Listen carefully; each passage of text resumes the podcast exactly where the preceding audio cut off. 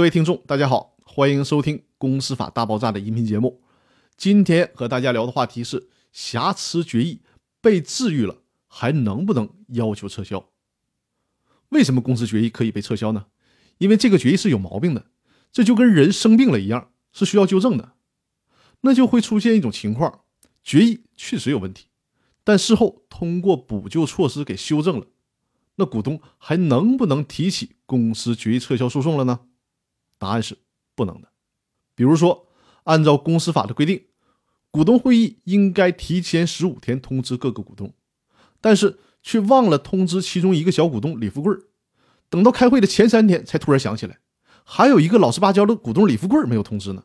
于是赶紧发出通知，告诉他按照之前确定的日期开会，但是也明确的跟李富贵讲，十多天前呢就应该通知您，但是呢董事长隔壁老王的女秘书太马虎了，把您给遗漏了，没有通知到。那现在通知您，但是时间没有变化，三天之后就要开会了，您看行不？那李富贵很大度，当即表态没啥事儿，要不然我手里的这百分之二的股权也起不了啥作用，你现在通知我也不晚。开会那天我肯定去，放心吧。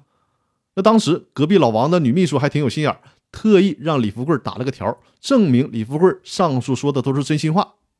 那如果在股东会召开之后，李富贵跑到法院去说，股东会议应该提前十五天通知，但是公司仅提前三天通知了我，属于程序违法，我要求撤销这个股东会的决议，这行不行？